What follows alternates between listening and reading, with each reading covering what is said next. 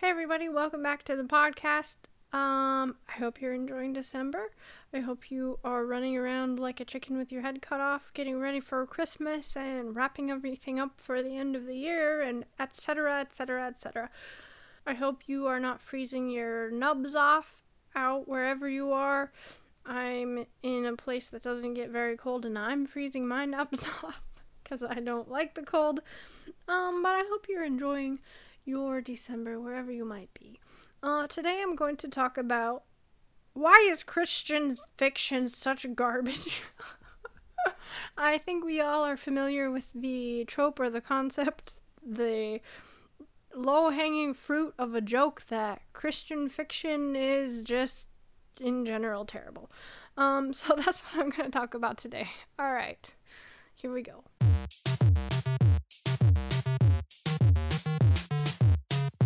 Um, first of all, okay, what do you think of when you think of Christian fiction? A couple of things that comes to my mind. Facing the Giants was a big movie back in like 2006 um, about a football player. To be honest, I don't really remember the plot of the story. That just goes to show you that it wasn't that good. At the time, it was like, ooh, this cool Christian movie that's pretty good for a Christian movie. Obviously, not by regular movie standards. um, and then there's like God is Not Dead, which I also watched and don't have a lot of memory of what it was about. Uh, it wasn't very memorable, and it I just remember it being a little cringy.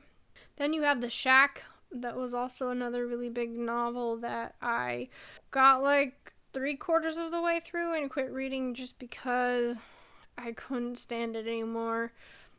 Even with things like C.S. Lewis, um, who is a much better narrative storyteller, he's much better at world building than a lot of these other examples. Um, he's still very heavy handed with the allegories. Um, and I'll talk about why I think that is in a little bit. Okay, so if you have examples of Christian fiction that are not subpar to terrible and throw them out right now, um, let me know. I, I can't think of any off the top of my head other than maybe like C.S. Lewis. Some some people might say Lord of the Rings. I don't know that it's Christian per se. It could be considered allegorical in some ways, I suppose. Um, but so why? Why do you think this is? Here are a couple of my thoughts.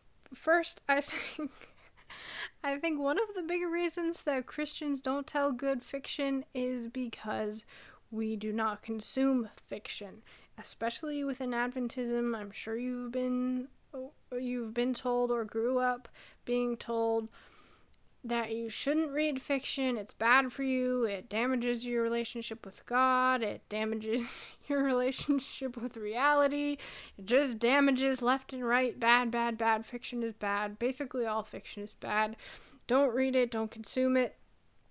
Um, so with with that attitude, not having not consuming fiction i don't know how we can expect to then turn around go create great fiction that um, just seems logical that it would be terrible. Because uh, we have no frame of reference and no no uh, expertise basically.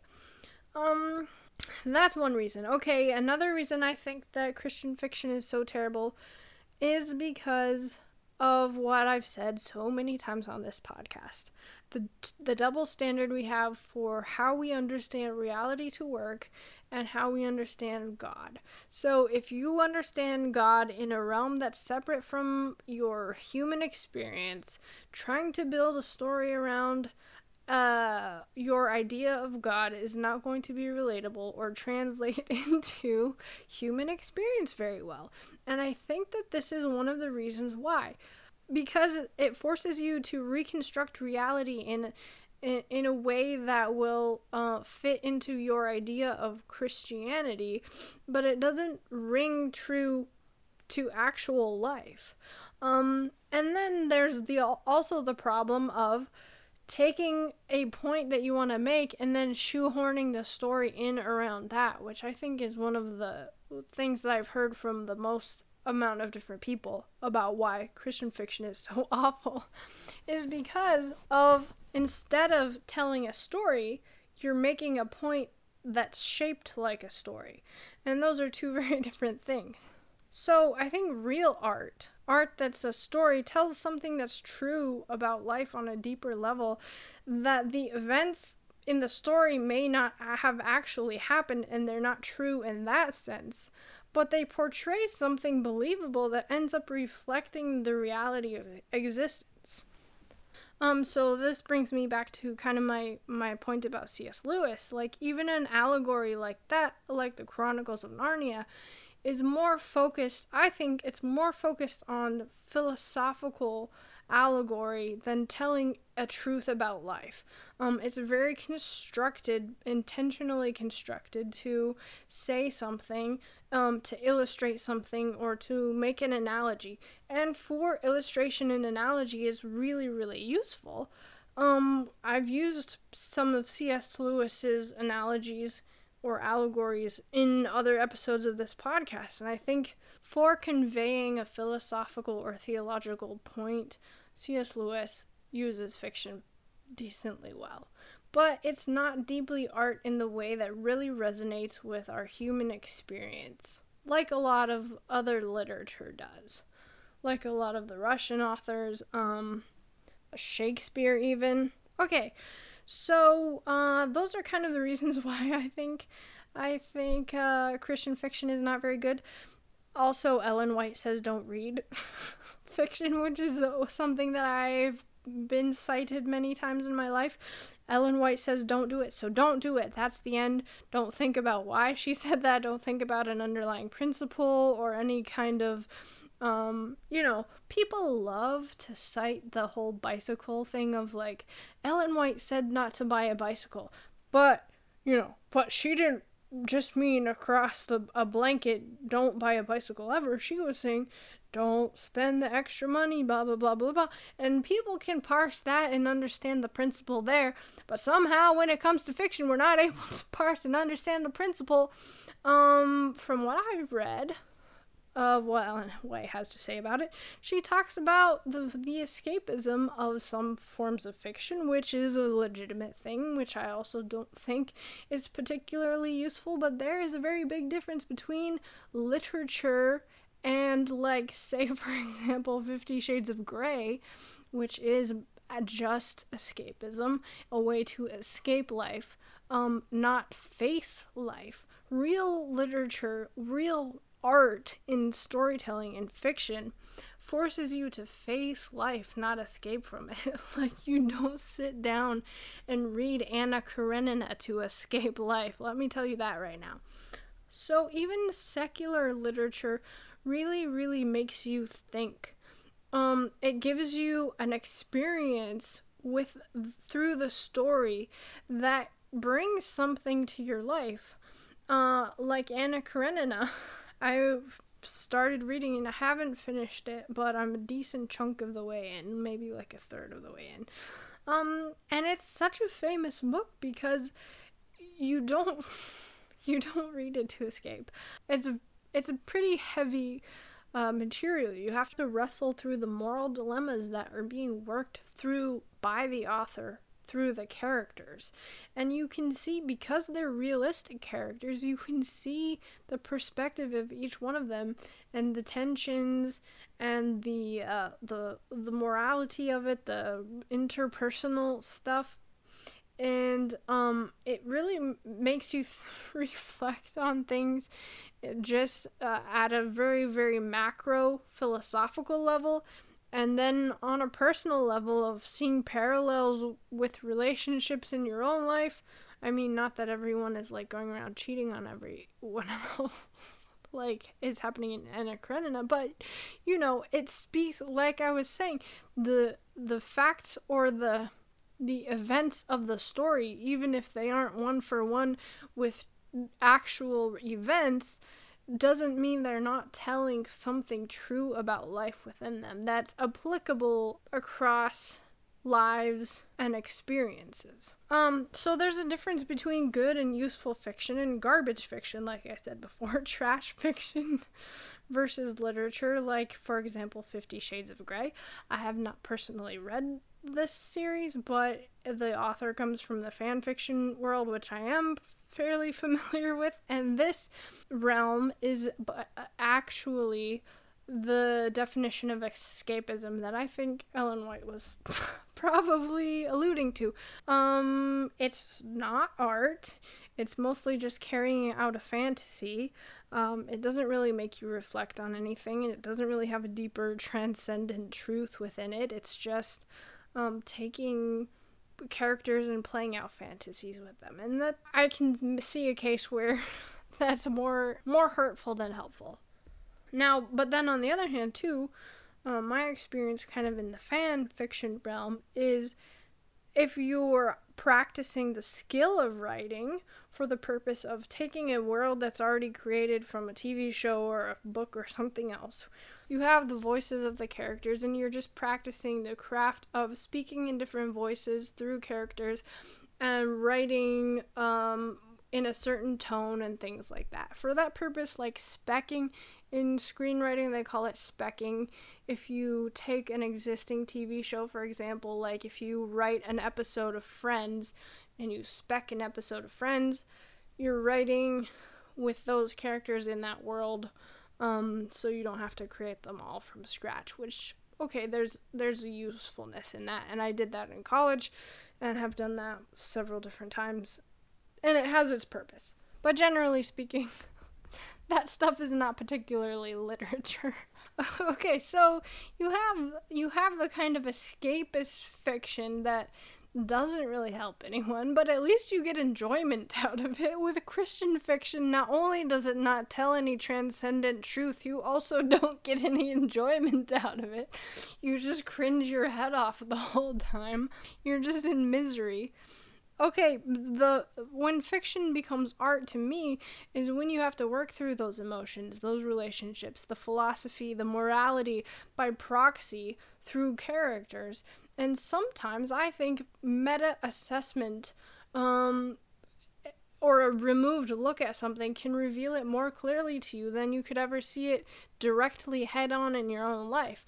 Like it's a way to sort of take a step back. Um, that's why they call a third person narrated story with an omniscient narrator an omniscient narrator because you can see everything. You can see the whole world. You can see the things that the characters can't see, and you can get a very macro picture um, while still relating to the characters. And it can help you to see things that in your own life you have too much of a myopic view to see.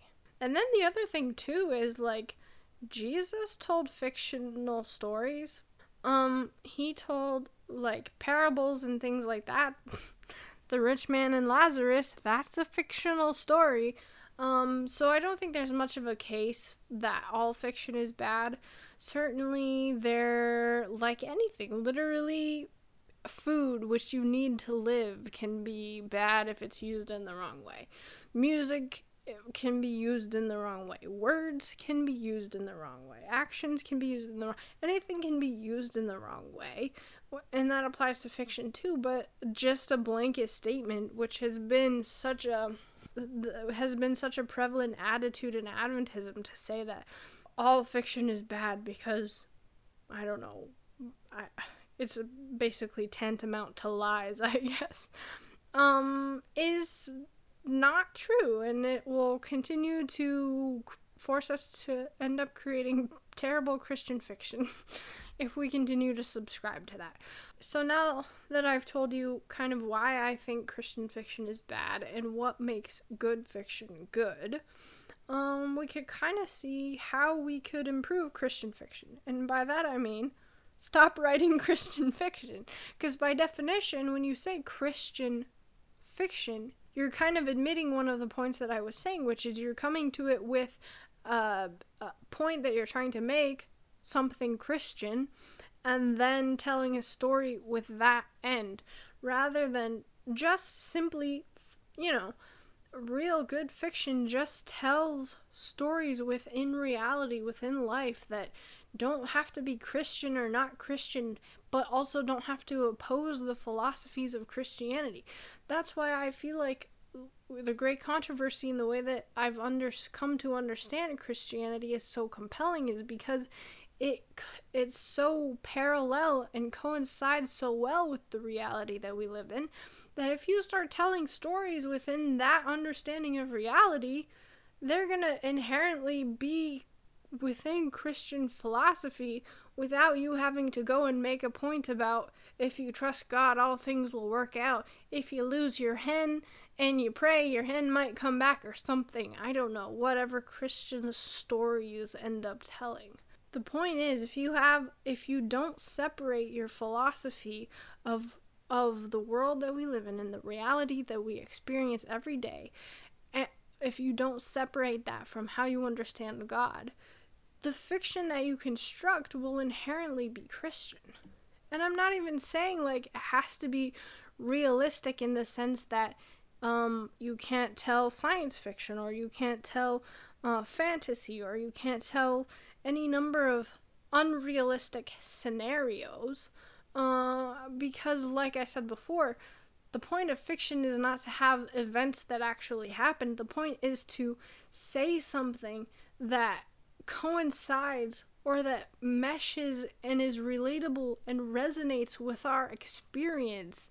Um, and Christian fiction, because of how I think we've separated uh, God and reality, is opposed to resonating with our experience. Um, so that's the first step is just tell real stories about real reality. Um, and not to escape, but to grapple with those realities. And I think you'll come out with some really good Christian fiction, like which a lot of, like War and Peace and the Brothers Karamazov and Dr. Zhivago, a lot of those Russian authors have almost Christian themes coming through. Okay, so now I'm going to recommend to you some fiction that you might enjoy. Hopefully, you've read some or most of these or all of these if you're an excellent, um, bad Adventist. Uh, and if you haven't read any of them, then you have been a very good Adventist, but now you can start to see the wonderful world that unfolds to you to better understand life when you consume good fiction. First, I would recommend The Count of Monte Cristo. This is a beast of a book. It's like 12 or 1400 pages, which I read in like three or four days. Um, it's not only really exciting, full of adventure, fun, entertaining, but also it's a revenge story. It deals with morality, it deals with um, ethics and relationships and things like that. Um, and even though it is highly entertaining, it does uh, force you to think of the uh, of, of serious philosophical themes. Okay, 1984, of course, we've all had this on our reading list in high school and college. How many of us have actually read it? I don't know. I didn't personally read it till well after college, because who actually reads reading lists? Come on um, which I guess means you're not going to read this reading list. but 1984 is a projected possible future, um, so it's not realistic in the sense that none of this has happened and it may never happen and hopefully won't. Um, but it still is trying to honestly portray how we might have to navigate that as humans, a situation like an authoritarian society that Winston, the main character, struggles through to find his personal identity in a place where you almost can't have a personal identity because you have no space for it. Um, it's very interesting, and I literally spent like three solid weeks just thinking about what it, just thinking after I read that book. Okay. Um, now for just some fun, fun stuff, cause I, it's me. Of course, I'm gonna have to throw in some comedy. Shakespeare's Much Ado About Nothing is a must read. You have to read it. Um, even though it makes it makes me depressed almost how even though the language is super old timey and the humor or the the words that they use are not immediately understandable to us, the humor, the comedy of it still transcends time and space and imagination. like, this is the the dialogue between Benedick and Beatrice in Much Ado About Nothing is like peak. It's my ideal standard. I don't know if anybody could reach it again. It's uh it's amazing to behold. Okay. And then even something like that's not exactly what you would call literature. Maybe you could some people would call it escapism. Um but something like Gone Girl I think is more like an interesting satire on relationships. Um, it is very gory and sort of adult themed, so uh, if you don't like that kind of thing, don't read it. Back, I have to come back and mention Anna Karenina. I haven't finished it, but oh my goodness, it's an emotional roller coaster, and it will make you have some serious thoughts. Um, I would also recommend Pygmalion, which, if you've seen the movie My Fair Lady with Audrey Hepburn, that musical was based on the play by George Bernard Shaw. Um, and it has a really, really good, uh, really adept um, looks at the inter the interplay between classes, the interplay between the sexes, um, generational uh, relationship. It's just it's hilarious too. It's a really good book or play. Uh, the Importance of Being Earnest by who wrote that? Uh, Oscar Wilde. Um, is just really, really funny. Pride and Prejudice. I hope you've all read this book, but if you haven't, you need to. It's probably one of less than five books that I've read more than once. And then, last but not least, I recommend The Scarlet Pimpernel. It's a really, really good book. Okay, you might say, oh, these books are escapism too, uh, cause I'm Ellen White. Well, you're wrong. Just read them. uh, all right. Tell me what books you like, what fiction you enjoy, what you had been told growing up about fiction if you were uh, scared off from it or warned about it, if you read a lot of it, if you still feel guilty reading it or watching it or consuming it, however you consume it, what are your th- thoughts on Christian fiction? Is it as terrible as I think it is? Is there hope for it? Should we just do away with the classification of Christian fiction? Let me know all your thoughts on all these things. This is a really uh, topic that I could talk about for a long time. Okay, you can find me with your comments, adventistmillennial at gmail.com. Um, you could also message me on Facebook or Instagram at SDA Millennial. And I hope you all have a good weekend reading lots of fiction that makes you think about life. Okay, bye.